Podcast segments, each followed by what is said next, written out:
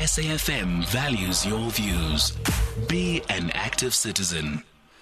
It is now 20 minutes before 4 o'clock. We're in conversation next with uh, Mpumelelo Zikalala, who is a legal analyst, as we look at the Constitutional Court decision, which has ruled against President Cyril Ramaphosa's bid to challenge the Section 89 independent panel report into Phala, saying no case has been made for exclusive jurisdiction or direct access. In 2020, the independent panel, led by former in 2022, this is last year, the independent panel led by former Chief Justice Sandile Ngcobo found that uh, Ramaphosa may have a case to answer in relation to a robbery that occurred at his Phala farm in Limpopo. Mpumelelo Zikalala now joining us on the line. Mpumelelo, good afternoon and thank you so much for making time for us. The case has been dismissed, but it has absolutely nothing to do with the merits of the matter that the president was putting before the court. Definitely, the court looked at the technicalities and said, let's look at the constitution, our jurisdiction, the inherent jurisdiction that you have. It says that an individual, yes, can apply to have direct access, but there must be very strong grounds for that for, for that direct access. It must be dealing with matters which are within exclusively within our jurisdiction, and it must be such of importance that it cannot be discussed by lower courts. Now, in this case, the court being or the presiding officer has been of the view that no, even if you go to the provincial high court division, which is the Western Cape in this case, they'll be able to deal with this matter. It's not that important. It's not something which is so significant that it can't be dealt with, with by the justices uh, within that particular provincial division. So, so start there before you come here. We're going to dismiss your case purely on technical reasons and nothing on the merits. Why would the court make, make such a ruling, considering that the argument from the president is also that it has to do with the with the head of state? The, courts would brutally say, let's look at whether the matter is, is such of an exclusive nature that it's only the ConCourt that's going to be able to deal with it. Now, the lower courts have previously dealt with many decisions that involve the president, many decisions that involve the powers, and the instructions in which the president is supposed to discuss matters. Let's take the the Nkandla matter, for example, where it started is within a provincial division, meets also to the SCA and also to the ConCourt. So if you do have another competent court, which is a lower court that can be able to deal with the matter, why do you want to jump the queue and come to the court and allow the court, the con court, which is the final arbiter, to then to decide the matter? On another reasoning would be this: um, if you want to enrich the jurisprudence of our legal system, you have to allow this sifting process from starting within the lower court to the SCA and also to the constitutional court, because as you go along with particular steps, you are then enriched with, the, with, with different legislative interpretations, case law interpretations which are made for by the legal practitioner that are presenting the case, and also the arguments which are being presented. So on that basis, it, it then says, don't rob us of this very important jurisprudence of something, of a matter which is very important. And also we want to discourage individuals such as the president if they think that they're going to be able to jump the queue just because they want instant results. So follow the queue, follow the legal process that is prescribed for the constitution, and it's going to give you the type of results that you are looking for if they are merits in your favor. Okay. I just quickly want to read from the President's papers, um, uh, paragraph 25 of uh, the founding affidavit. He says that I'm advised that only this court can decide whether or not Parliament has failed to fulfill a constitutional obligation in terms of Section 164, subsection 4e of the Constitution. Parliament is under an obligation to act lawfully when fulfilling its constitutional obligation. Now, on that basis, if this matter, for instance, does go back for, to, let's say, the president decides that he wants to go back to the High Court, or one, well, not going back, but starting at the High Court, considering this decision that has been taken by the Constitutional Court, it would still be the Constitutional Court that would have to affirm a ruling if the High Court says that um, that Parliament acted unconstitutionally and the president acted unconstitutionally. Yeah, the, the confirmation of the ruling, which is from the lower court, is done so after consideration of the submissions. The relevant parties have been called to argue. There's been proper ventilation of the matter in the legal uh, presentations which are going to begin, the questions which are going to come from the justices of the Court. So if you go straight to the Court, yes, it ultimately it may end with them, but the start, which is important as well, we are then robbed of that particular legal jurisprudence that we need we are then robbed of an opportunity in which maybe the parties could have come to a different conclusion. We are then robbed of other alternatives and different legal interpretations that are there, in which if you go direct to the ConCourt, you then limit the space of those questions. You limit the space of the ventilation of those legal principles that could have been uh, dealt with with the lower courts.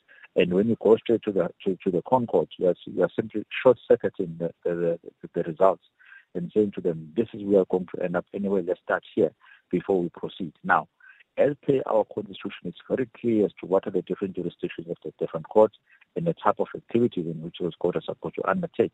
So if there's no particular reason, the constitution is clear. It says that if it falls exclusively with us, now the conduct of the president is not exclusively with the, the, the constitution. It may be confirmed by the constitution at a later stage, but it's not the exclusive jurisdiction of the courts of the ConCourt.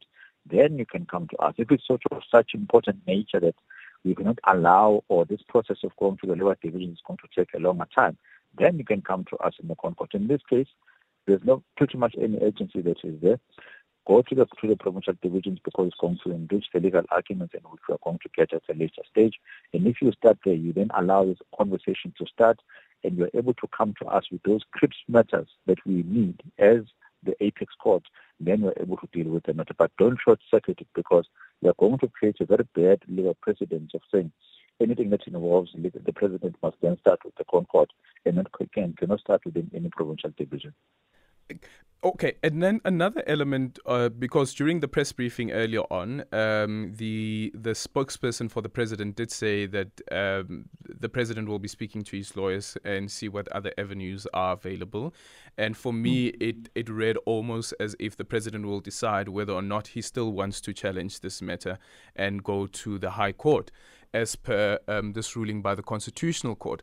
But mm. is the matter moot now, considering that um, on um, this was now after it was the 11th of, of December that Parliament then said that it will not adopt this report. And when the president filed his papers, he filed his papers on the 5th of December, which was before that Parliament sitting. And during that Parliament sitting as well, MPs were arguing on the basis that this matter is before the Constitutional Court, let's set aside the report there's more than one reason why the president would want to still continue with checking this particular report on the VM. Because if you then go back and say to the Speaker of Parliament, Speaker, if you know, if you look at the Hansard and you look at the type of arguments that were raised, it's very clear that the members of Parliament were influenced by the type of litigation that's taking place. Now it is no longer there, and there's no pronouncement as to the correctness or the wrongfulness of this report as it is.